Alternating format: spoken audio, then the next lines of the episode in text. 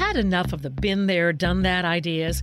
Tired of too much talk and so little action? Rewind now and welcome to Transformation and Change Radio with Dr. Kathy Obear, where the vision of true equity, inclusion, courage, and purpose meet powerfully. Dr. Kathy delivers with dynamic, engaging conversation and the most authentically brave dialogue on air today. This hit show will challenge you to explore current issues of diversity, equity, and inclusion and deepen your capacity to choose courage to speak up to greater inclusion in everything you do. Fasten your seatbelts and accelerate your effectiveness to become a powerful change agent in your life, community, job, and society. Imagine true equity and inclusion and get the tools to really manifest your vision. No frills, no fluff, just really powerful, good stuff. Transformation and Change Radio starts now. Welcome to Transformation Change Radio. I'm Dr. Kathy Obear, Center for Transformation Change. I'm very excited about our guest today.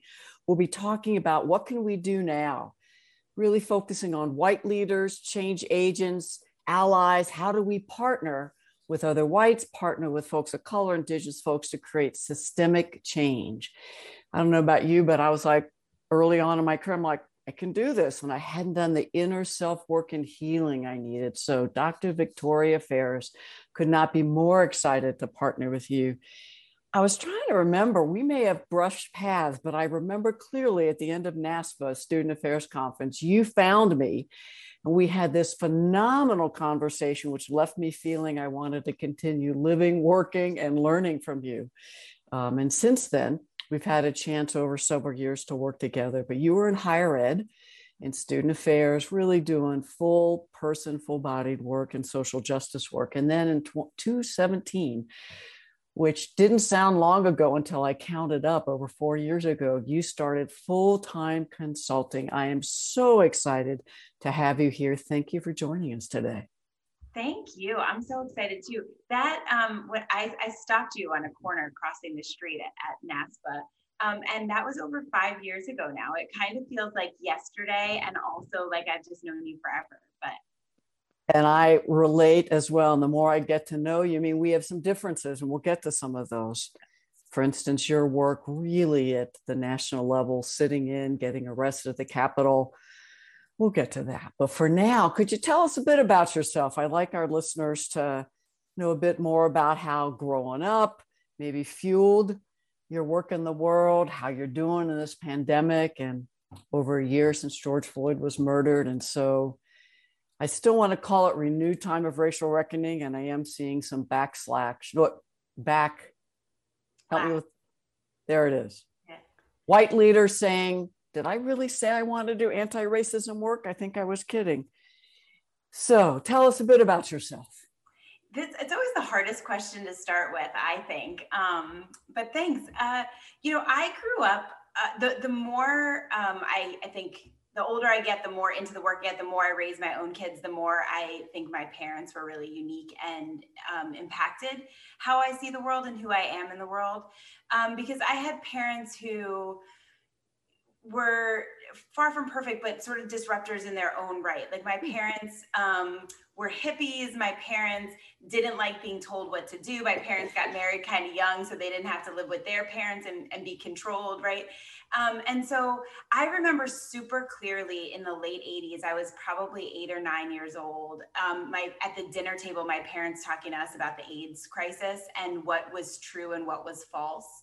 And just being very clear, like people are going to say this and that is not true, and people are going to say this and that is not true. And at the time, you know, like you think your parents are just boring and like just like everyone else's parents. And now I'm like, my parents were like really engaged. Um, and so again, you know, I, it's certainly far from perfect. There was a lot of kind of themes of white saviorism in my upbringing, a lot of themes of there was this racist history, but then Martin Luther King sort of saved everything, and now things are different. And we grew up, I grew up as a young kid right outside of Washington, D.C., in the suburbs, in the most, probably the most racially diverse um, place I've ever lived. And, and um, I, I then um, in middle school moved to New York and have lived most of my life in the suburbs outside of New York City. And while there's a lot of racial diversity in New York, the socioeconomic implications are pretty profound. And what I noticed about Northern Virginia was that wasn't so. Our houses all look the same, even where our families look different. And I think that that had an impact too in a way that I didn't fully understand because I didn't grow up seeing what I saw when I moved to New York, which was there were black and brown kids in my school and they lived here and I lived here and this person lived here, right? And um, and so I think all of that kind of plays plays a role. And I've just always been a really curious kid and um, was told I wore my heart on my sleeve and had rose-colored glasses, uh, which the world tried to take away. And then I found therapy and have reinvited back into my life because I think rose-colored glasses are moderately good way to live sometimes. Um, and I, as you said, I had a career in higher ed. I, I um, my mom used to tell people I went to college and I loved it so much that I never left, which was mostly true. I um, worked my way up uh, managing residence halls and doing student conduct and a lot of student support work. Um, and again, saw firsthand the ways that systemic inequities were impacting um, students, first gen students, students of color, um, queer and trans students. Um, and grew increasingly impatient, as you well know, as an internal change agent. And then when I got my doctorate, um, my research focused on the role that white folks could play in disrupting systems of racism in the workplace. Um, and the timing just all felt exactly right. What the research I'd collected felt too big to keep contained in any one place.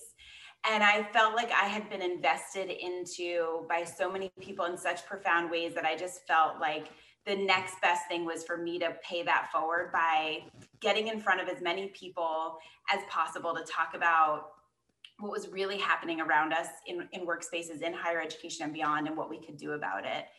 Um, and that then then somewhere along there trump got elected and i started getting arrested and really making trouble um, and i think have found the power of my own voice in that um, and the beauty of community in that. And um, yeah i guess and then and then the pandemic happened. And um, i would say that um, at this point i feel frustrated in a way that i didn't anticipate um, because i really had a lot of hope I mean, I remember saying to folks, and, and probably you were one of them, Kathy, like in August and September, like, this is different. It feels different this time, right? I, like white people are actually in the streets. White people are actually like, and I had a sense of hope that I I didn't think was naive, um, and I, I, still don't think it was. Um, and I think that a lot of those really well-intentioned white folks underestimated what it actually means to to put those values into practice.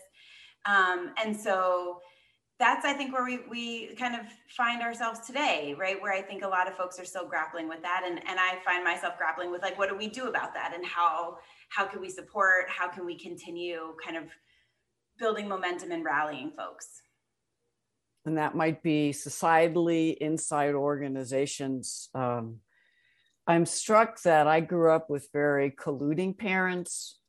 Um, no politics, no social justice conversation, um, lots of fear based. And so to hear how your folks were interrupting, disrupting some of the homophobic, transphobic dynamics around AIDS and who knows what else, I just, I'm hoping there's more white folk that grew up in families like yours and even the younger folks than you. Um, and I join you with naivete might be it there were particularly Black women who were just shaking their head at me July, August, September, saying, All right, Kathy, maybe you're right. But we've seen this before. And I was riding that wave. And I do believe individuals have shifted. I have seen organizations shift. Um, but it's going to take a lot more focus. You call yourself in your bio, a dis- and I experience you as disruptor, truth teller, justice seeker, working to shine light on truth that can be hard to recognize. And I'm running into white leaders who are doing the I'm shocked, I'm surprised, I thought things were good, we do our best. How come y'all don't appreciate us? That's lately what I'm hearing. So tell us more about disrupting, especially in this context, truth telling, and what it might look like for disruptors inside and outside organizations for white identified folk. Yeah. You know, I think the word disruption gets a bad rap because we think about it as like, um, and, and and don't get me wrong, I like this kind of disruption too, but like shutting down the freeway, right? Um, but disruption also looks like not letting your family dinner have subtle or not so subtle uh, racist connotations and coded language that doesn't get disrupted, right? Racist, uh, I mean, disruption for me, I think most consistently looks like um, inquiring with my kids about how the stories that they're getting at school and how we can wrestle with them differently, right? It looks like me asking my kids pretty regularly, and who do you think told that story? And what version of that story is missing, right? And so I think um, for me, disruption first happened on a deeply personal level. I was 30 years old. I um, had a, a, newborn and I was pregnant, and my mom got cancer and she died mm. 10 months later. Mm. And it was in that process I, you know, I've never felt more vulnerable, right? I, I can't, I don't know that I would have honestly had kids, probably certainly not at that time, if I had thought I would be doing it without my mother, right? And so it felt so vulnerable. And I remember so clearly one day my mom said to me, um, All we have left is authenticity. So mm-hmm. let's just talk about it and it was so brave and i think it really landed with me because it it did strip away everything else and when you strip away everything else the truth is what's there and what we do with the truth is to me what authenticity looks like. And you know i think the truth has become weaponized. I mean we see like the 1619 project. It's been weaponized and i'm like the truth doesn't have to mean anything unless we make it mean something. And so for me i use those words because i've never really known how to lie. Like as a teenager i tried it once. It didn't work. Um, it's just not in my body. But but i think disrupting and truth telling can be done with profound love and with grace and with compassion and with a warm smile and um you, with love right? And and i think that love is one of the greatest like acts of disruption and of justice and of truth telling. And so um i like those words because sometimes you'll find me disrupting in big ways with a loud voice and sometimes it's just listening and saying like i hear you. I've been there. And what can we do different this time um, but I think that that those are some of the things to me that are core to the world that I want to live in is people who are willing to wrestle with the truth even when it's painful and who are willing to show up authentically like my mom in that moment even when it is so hard and so vulnerable that we can recognize that those are the most Im- impactful opportunities. So why do you think so many of us white people resist truth telling from folk of color indigenous folk discount, dismiss, hear white change agents who are speaking truth to power. Um, I know in my own life, I held on to the belief that I was smart and better than, and I had done it by myself, um, pulled myself by my boots. So, why do you think, as you interact with so many white leaders, change agents, folks inside organizations, why are we as a group resisting truth, disruption, and seeking status quo comfort? Well, I think we we we can't tell ourselves the truth and i think until we mm. can receive the truth with ourselves it's it's very very difficult i won't say impossible but very difficult to receive it from other people and i think especially difficult to receive it from other people that we've been told aren't as good smart worthy deserving right and so um but I think the hardest part is our own willingness to tell the truth. Because what you just said is you were taught all these things about yourself. And I mean, it has not been a fun path for me. I'm, I'm willing to guess the same for you. Like realizing, like, I didn't pull myself up by anything, right? I had access. I grew up in a zip code. My parents went to college, I, right? And and um, you know, I often use the example of student loan debt. Like I have enough student loan debt to own quite a lovely home somewhere. And instead, I live in a small apartment and pay Sallie Mae um, more than I'd care to. And the reason, and so that doesn't often feel like privilege, right? I think that I hear this narrative like, I had to work so hard, I'm gonna, I'm constantly on the hamster wheel. And the only reason I've had access to that kind of student loan is because my grandparents owned a home and could co-sign on my loans and my grandparents owned a home because they benefited from the GI bill which was deeply racist and provided white families access to public funds which we don't want to talk about but right and so I think though it takes owning the truth about ourselves and the truth that the things we've been taught have been lies, that they've been harmful, that I've caused harm, that I, you know, my ancestors, I, I'm I'm aware, but you know, my for generations, my ancestors enslaved people and ran plantations. My anything that I have has come at the expense of so many other people's humanity. And it is painful to sit with that and to recognize it. And I think until we're willing to see the truth in ourselves and for ourselves, we're not going to hear from somebody else. And I think that that's one of the really profound, often invisible ways that whiteness works. My guess is this is tied to your research because you really had powerful conversations with folks of color to hear their thoughts, their hopes, what white people need to be doing differently. And my guess is a theme of that is our own self work and healing work. So we tell ourselves the truth, recognize systemic racism, white supremacy, how we're just have, at least I do, still have racist thoughts, white supremacist beliefs that I'm pulling out every day. Um, could you continue weaving? I don't have to say nothing. You could talk the whole time, but thank you for letting me come in occasionally. Um, tell us about a little more about what you found in your research and particularly what's critical these days for white allies, change agents, and leaders who may not quite be ready to make that shift they need to make? You know, it's so interesting. I literally just this morning published a blog post where I kind of talk about some of this because my research so i did i spoke exclusively to folks of color about their experiences with workplace racism and what they wished their white colleagues and supervisors would do about it and what came from it was just this ex- extraordinary like map. It feels like a roadmap of um, what what allyship, what effective allyship could look like.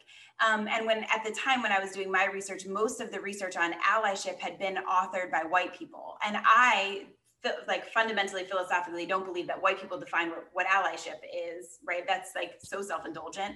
Um, and so what i wanted to do was hear not what i think it should be but like what are the people who are experiencing the harm saying right? And and there was this um, just real clear uh, path of really understanding. That was like a really big takeaway. I wish white people could really understand the pain, the impacts, the emotional toll, the physical toll, right?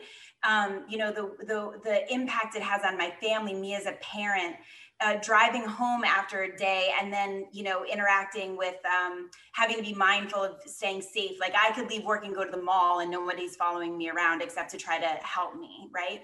And so this like idea of i just wish white people could understand they could get it and i wish that they would talk to each other right? You know white people love to say to me this was so racist or this happened but like they don't want to say it to each other and that's not actually shifting the tide. So some of my biggest takeaways were uh, the lack of meaningful understanding of, of emotional understanding of impact um, and um, the sort of self-indulgent way that we and i did this forever like want our black friends and colleagues and coworkers to know that we notice without actually having to take on any consequences or changes in our own lives.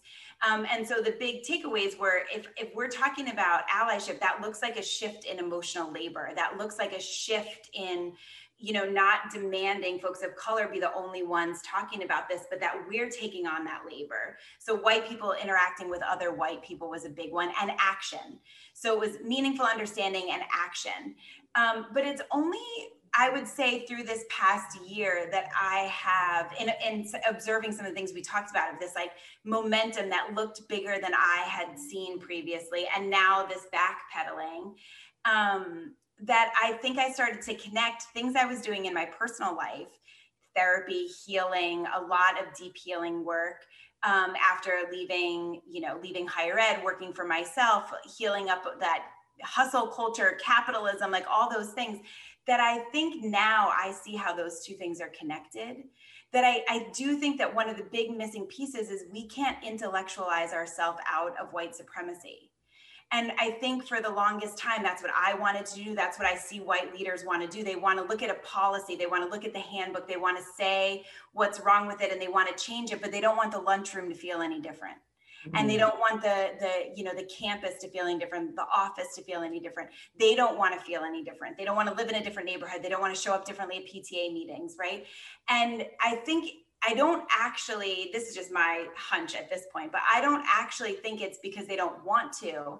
But I think that's where the gap is of telling ourselves the truth that we can't do that from our headspace. We can only do it when we let ourselves really see the humanity in other people and our flawed, our own flawed humanity to be able to want to make it to different, to be different.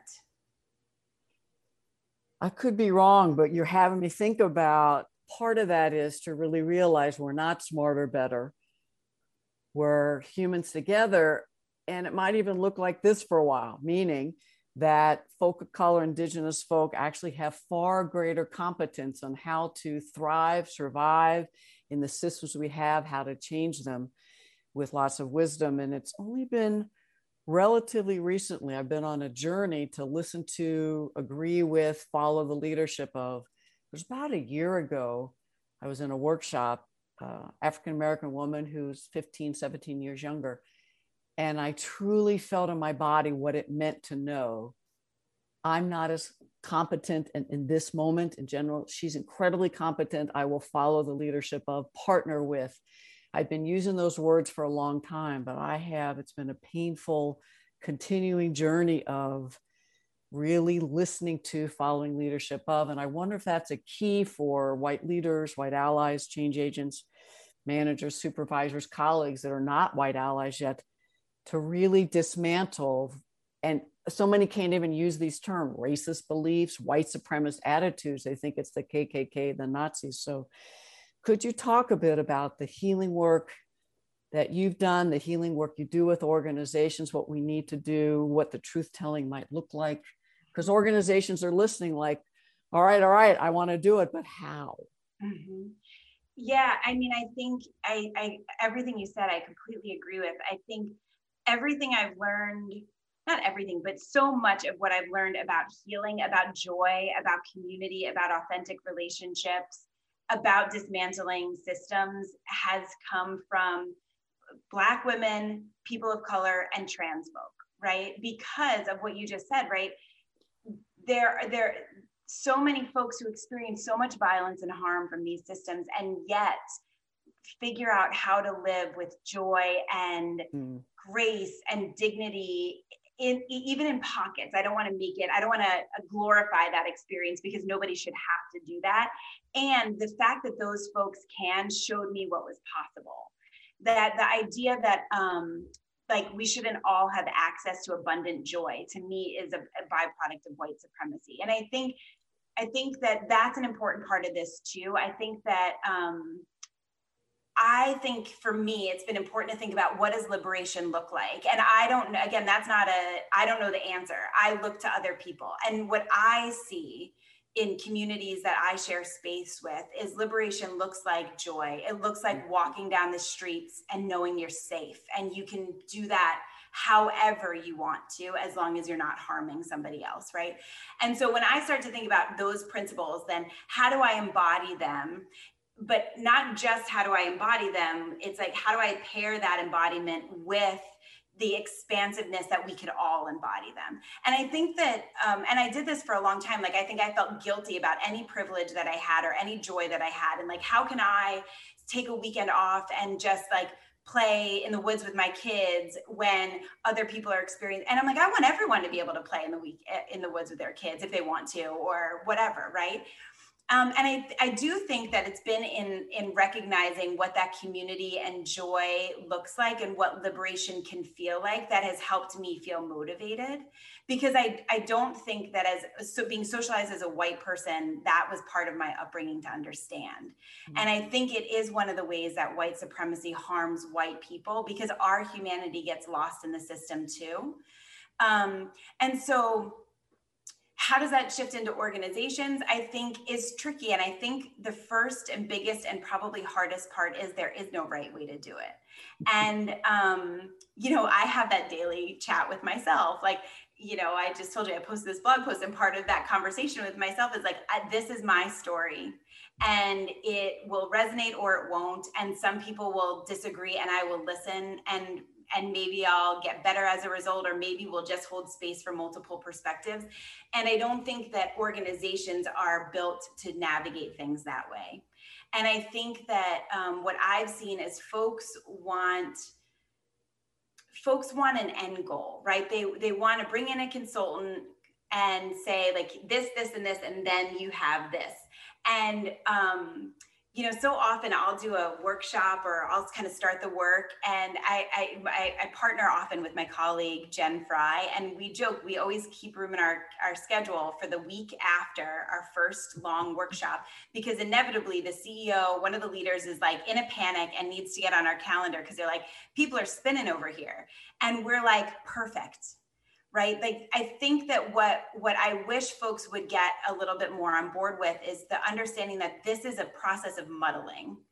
And if we could all just get more comfortable muddling together and listening together and not expecting it to be neat and tidy we could make the process even a little bit fun because we could laugh at like i don't know i don't know i don't know. And imagine leaving a boardroom where nobody knows the answer but you just talked about some important things and maybe you made progress and maybe you didn't.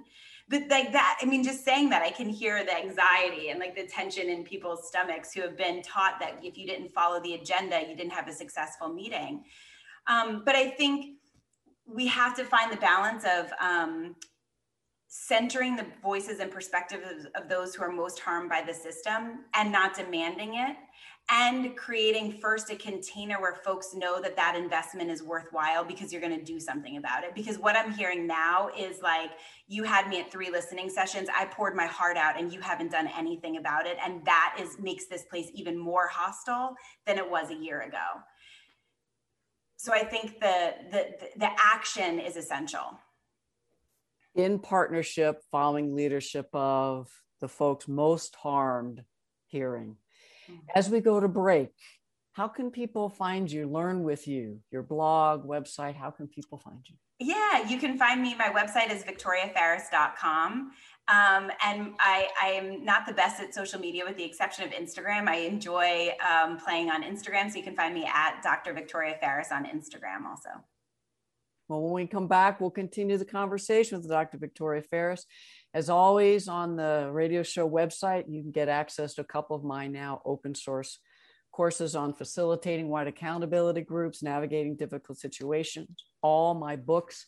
Kathy Obear, Center for Transformation Change. We will be back in a few minutes.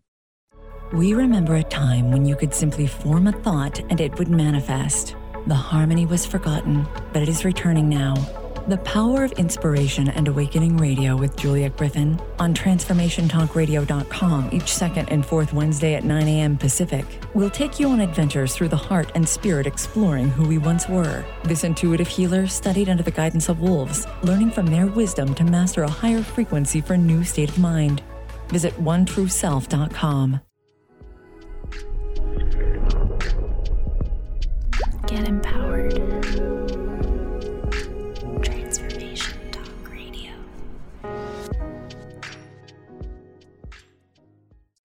Not just talk, conversation for profound self awareness.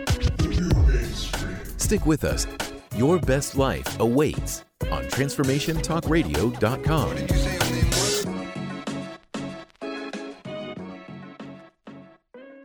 Thank you for coming back. I'm Dr. Kathy Obear here with the wonderful Dr. Victoria Faris, Farris Consulting, and that's F A R R I S, in case you're still trying to find her on the websites. We left off beginning to look much more at the work whites we need to do internally. And that might be folks that are multiracial, biracial, with white as ancestry, in my opinion, folks that might claim white, Latina. Really anyone who has absorbed some of the beliefs of whiteness, white supremacy culture, uh, racism that wants with the groups of whites to do that healing work. At least that's how I do white accountability groups. Would you talk more about how you work with whites? Because year and a half ago, I had some clients that wanted to start mixed race, and that'd been the work I'd been doing, partnering. And there was something about the moment in time. Uh, I don't know if it was just pre pandemic, I don't know what it was. We were in the middle of 45. but at least the whites in the group were not ready, prepared, had not demonstrated their skills, capacity. They weren't willing to listen. They were still real defensive and fragile. So I have moved to doing parallel work, mm-hmm. uh, white accountability and then BIPOC affinity. So what do you do? What do you recommend? And if you do the white work, what's some of that white accountability group work you do? Yeah, yeah, I think that's such an important point, Kathy, because I think um, I find white people are very resistant to working in white only spaces. Like when I'm like, we're gonna get into a caucus, it's like, right? What? Hold up, because I think it feels counterintuitive. It feels like, and, I lately I've been hearing this wheel spinny of, um, I'm not the one to do this you know, but I don't know how to do it. I'm not best suited, but also I'm not going to get up and leave the table and give up my space to somebody who is best suited. And it feels like another sort of manifestation of the self-indulgent way that we want to feel like good white people like we're doing the thing but i don't want to do it i don't want to take over i don't want to speak over and don't get me wrong i think it is really hard to navigate there are so many conflicting messages right um, I, I said we need to center and follow and listen to. And if you're in an organization where you're like, well, the highest level person of color in this group is, is an assistant director, um, right, or a manager, not a vice president, then how do we do that? And, and I'm not saying you should ask that person without any compensation to lead you all. Um, but what I think then has to happen is what you're talking about, where we um, as white folks engage with each other in truth telling, in disrupting, in honest accountability about why aren't, why is this table filled with only white people or um, other sort of white adjacent folks of color, right? I think um, you made an important point about, I think there are distinctions between and nuance within anti-black racism and racism overall. And I think we really have to have a reckoning with anti-blackness um, because I think a lot of organizations have elevated other people of color while upholding lots of anti-blackness, and that is also not what equity looks like. Um, so I think that I think that that simultaneous work is really important because again, you know, I think when we wrapped before the break, I was saying folks are saying, I did this, I can't, I I went to your listening sessions, I shared my stories, and nothing has changed, and that actually feels even worse than when I just sat here and kept it to myself because I put my trauma on display. Um, and I hear folks call that trauma porn. I feel I hear folks call it like voyeurism, where white people want to hear it and and watch the videos that circulate online and then not actually do anything about it. And I think we have to be honest about the ways that that reinforces harm. And so I think this goes back to there's no one right way to do it. And so maybe the best work you can do within your organization is white accountability work to, to get your senior leadership, to get your organization to really be in a place where you can center and follow the leadership of people of color. Because the other trend that is happening is um, we're elevating all of a sudden, we're hiring a Black woman into a senior vice president position when the organization is not in any way interested or capable of following her leadership and supporting her leadership. And then she fails. And then we have an argument as to why it didn't work, so we don't need to do it again. Um, there's actually, I've heard it called the glass cliff. I think we talked about that recently, right? It's, it's a phenomenon that's being written about. It's happening so frequently. Um, and elevating one person into a senior level diversity and equity position is also not what meaningful inclusion and equity and change looks like. Having a guide is, is important and valuable, and one person can't change um, a, a, culture of an organization. So um, one of the things you've heard me say about systemic change requires systemic response, or systemic issues require systemic response, right?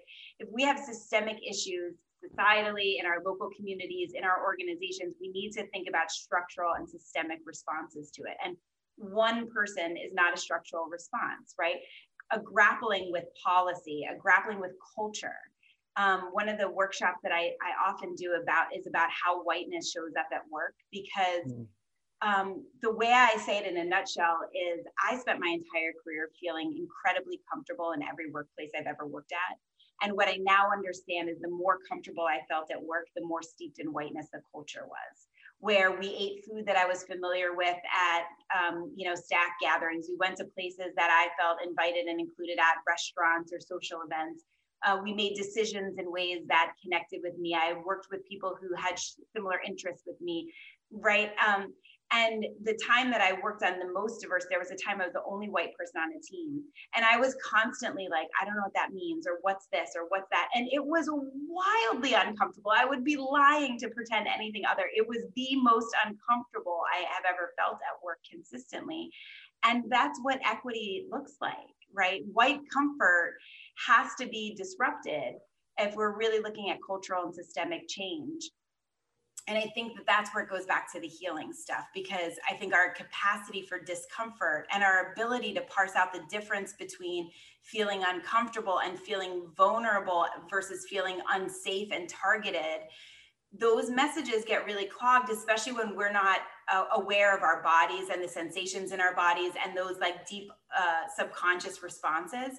And so to me, that's where healing comes in. You know, navigating you know losing my mom and personal things had has expanded my capacity for difficult and uncomfortable situations and for vulnerability in ways that i didn't know would become essential to my work as a, a white accomplice and ally.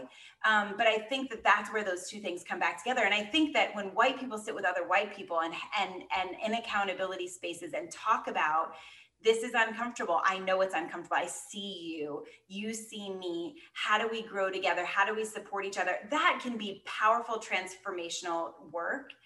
Um, and I think we have to get over the idea that if it's not happening with people of color, that that means it's wrong. Because if we're not trustworthy, then we're causing more harm. And I think if we centered harm reduction over what we think it's supposed to feel and look like, we'd find a different path so powerful, centering harm reduction. And I hear white folks say, This is harmful to me. And it's like, actually, this is healing to recognize racist attitude, white supremacy beliefs that are in you.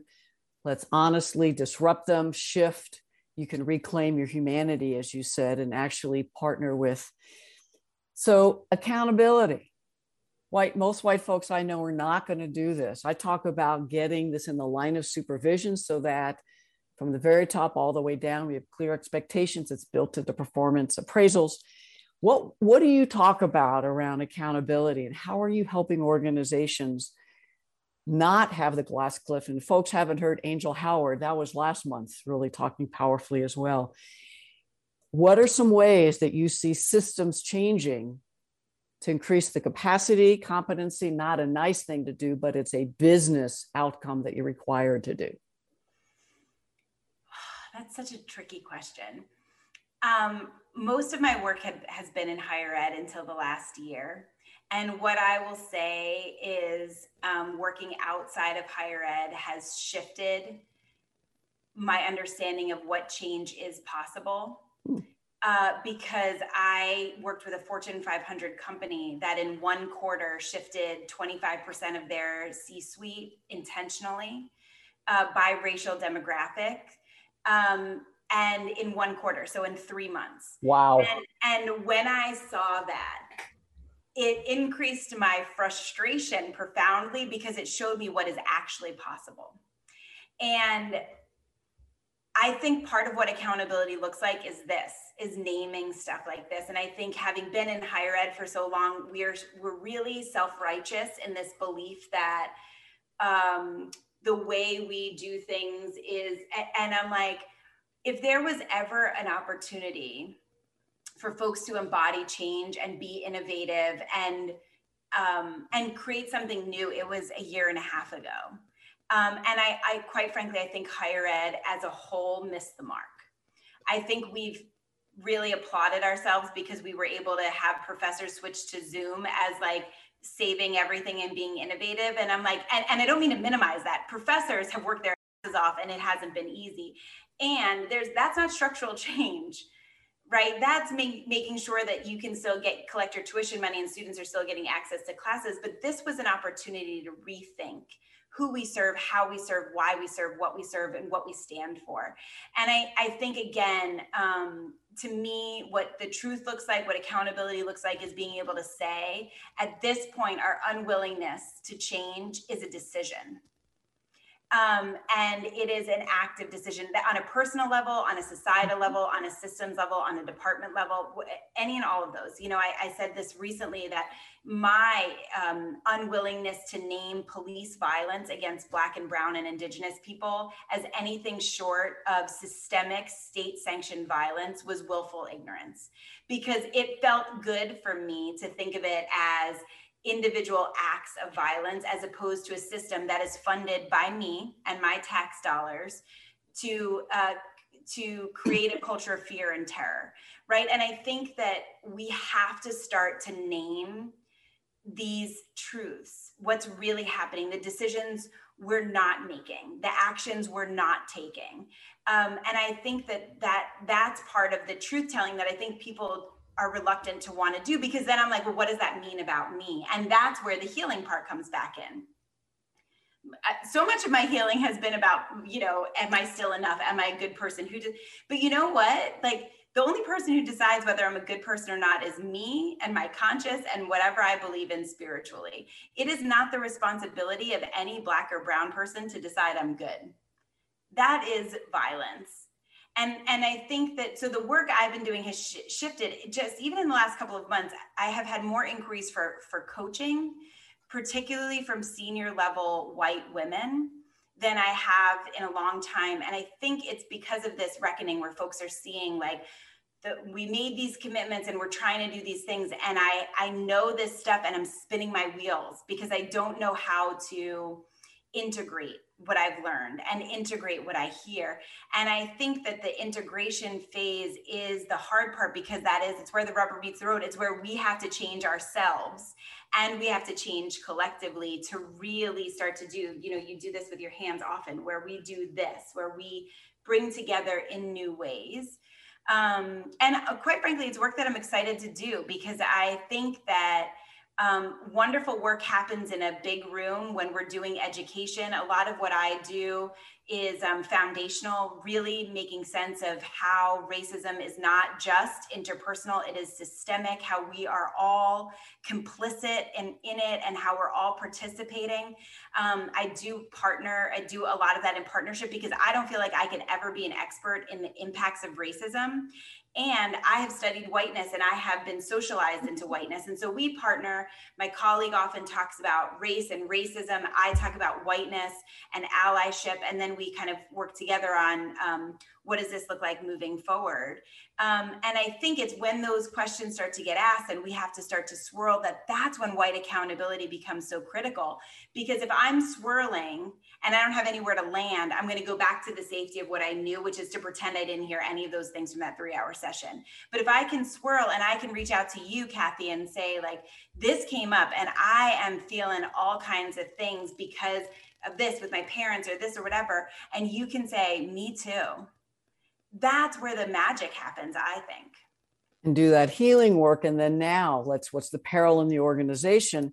Because I want people to be clear when you said white people looking to folk of color to tell us we're good, when you said it was violence, you weren't saying folks of color withholding approval is violence. You were saying we demanding of people of color for us to let them into the circle of power just one tiny step. We are committing violence by demanding they do what we want, say what we want. Um, and I think that's like another byproduct of this system. I think, especially, you know, I was socialized as a as a feminine girl, white woman, and I was taught from the youngest age to outsource my validation. If I could just be perfect and create harmony, then I was told that I was a good girl. I was doing good. I got straight A's. I got in, and and I think that that's to me where the healing comes in because that is a deep, deep, deep rooted lack of self trust and lack of self agency that then manifests when I'm at work and I've been socialized my whole life to to need that validation to know that I'm good that then I'm putting that on my supervisor my colleagues my peers.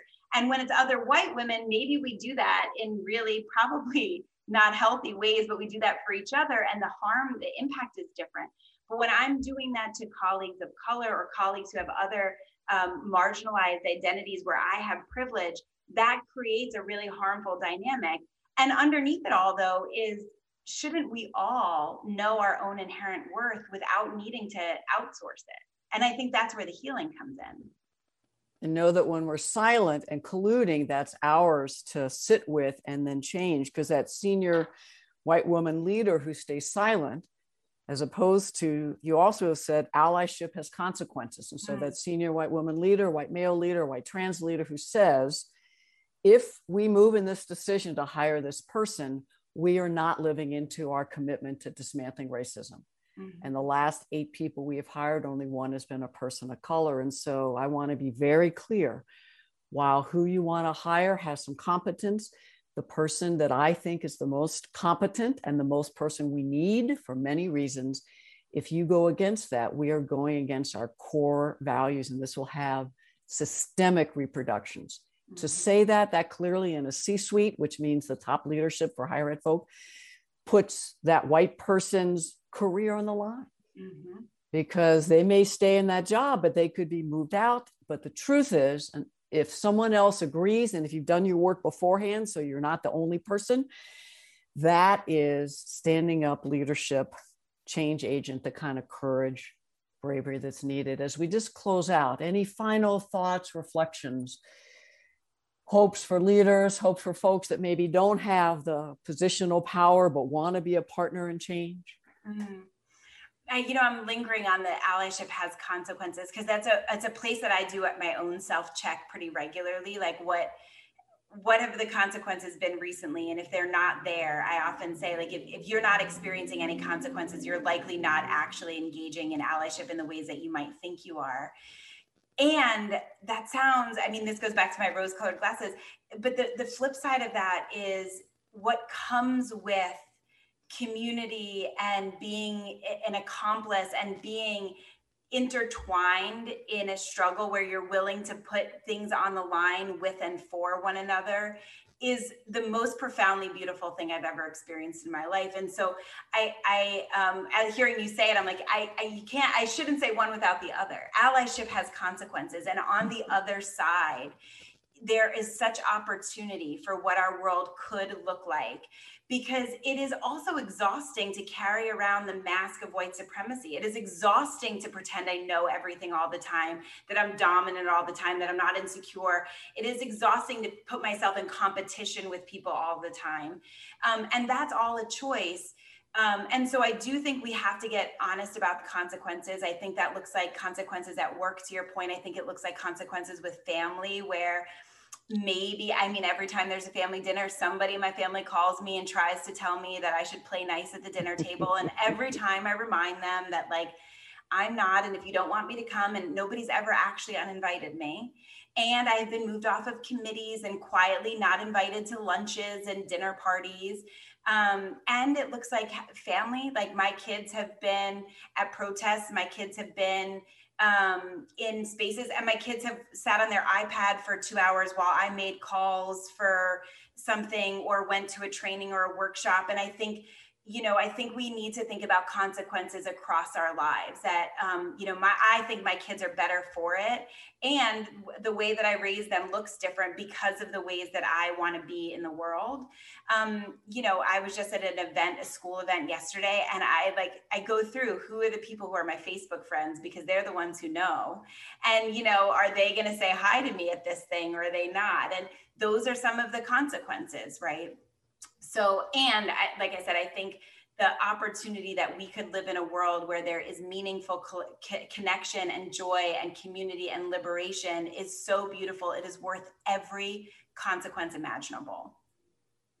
And you're balancing that with a liberation and healing. Last week, I developed a new handout.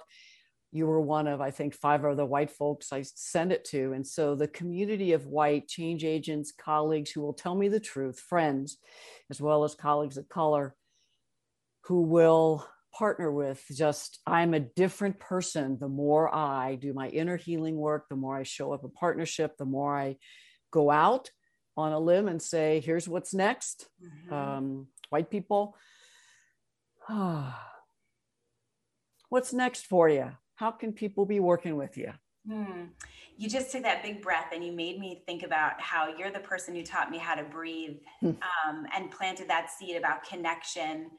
Um, and uh, I think what's next, I think collectively, what's next is that it's breath, it's connecting, it's it's reducing this um, barrier that we have in our necks that tries to keep our heads divorced from the rest of our bodies. I think what's next is breathing into um, what the truth really looks like and what we do about it. I think I think the more people vulnerability is contagious so is courage i think the more white people who are willing to go out on a limb and say things like this is in my dna my family is responsible for so much violence and here's what i how i wrestle with that right um, I think then it, it gives somebody else permission to do the same. And I think we can be a little bit like the match in that and doing that together. And so I invite folks who are thinking like what's next to start being brave and talking more and knowing that you might I mean, eh, regularly someone's like, why'd you say it like this? Or you really coddled the white folks in that conversation. Or, and I'm like, thank you, thank you, because that is, that's what accountability looks like. And, and it's an investment. And so I think your points about having folks who will do that with you and for you and together is so important. Um, but I think unpacking the ideas of right and wrong and that there's one right way to do any of this is really important. Um, I am super excited about the, the, the blending of healing modalities and healing work and coaching with um, bringing an equity lens and an equity mindset to things. Um, and so I am, I just opened up more opportunities for one-on-one coaching through the summer for leaders who are looking to do integration.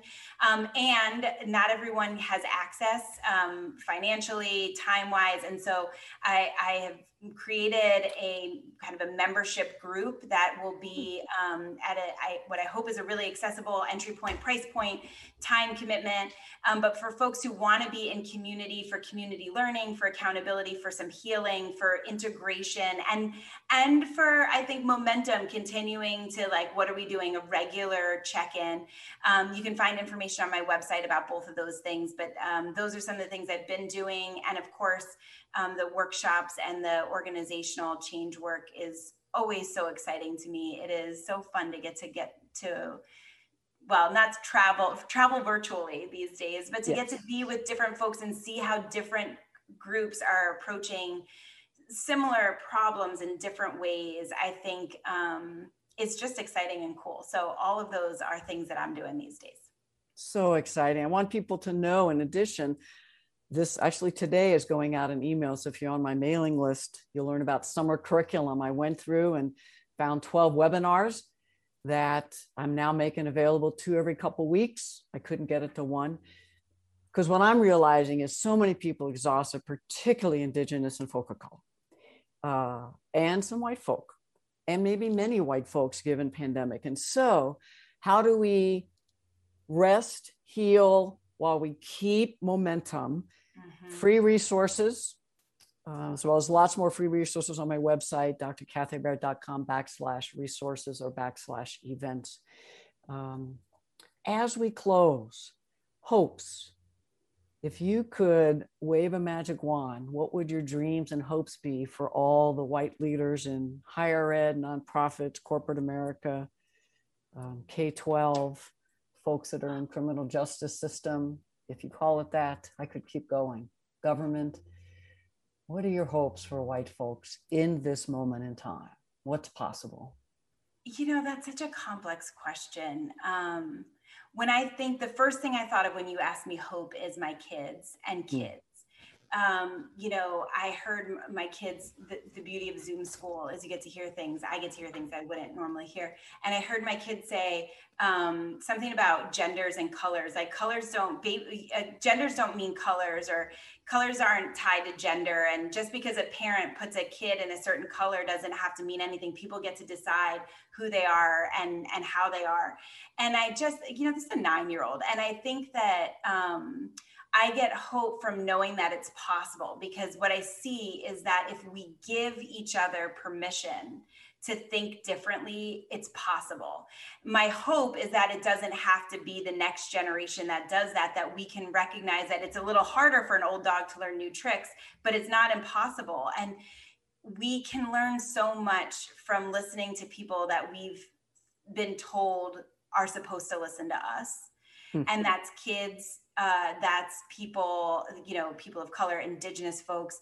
Um, but I think my hope is that people will breathe and realize that we don't have to experience the world behind a coat of armor. It can be different. We just have to be willing to take the first step and like imagine that and let it be. And let it be and be different. Dr. Victoria Farris, drvictoriafarris.com. You get that right? It's just victoriafarris.com. victoriafarris.com. Thank you so much. I wish you and your kids and all all the best. I'm Dr. Kathy Obear, Center for Transformation and Change Radio. We'll see you all next month. Take care. You've been listening to Dr. Kathy Obear on Transformation Talk Radio. Thanks for tuning in, and be sure to catch us next time as Kathy inspires listeners to become agents of change, motivate, innovate, and speak truth to power. Step into the courageous you that will change the world. Connect to life changing conversations to extend your reach for more information on Kathy and her work, please visit drkathyobear.com. That's drkathyobear.com.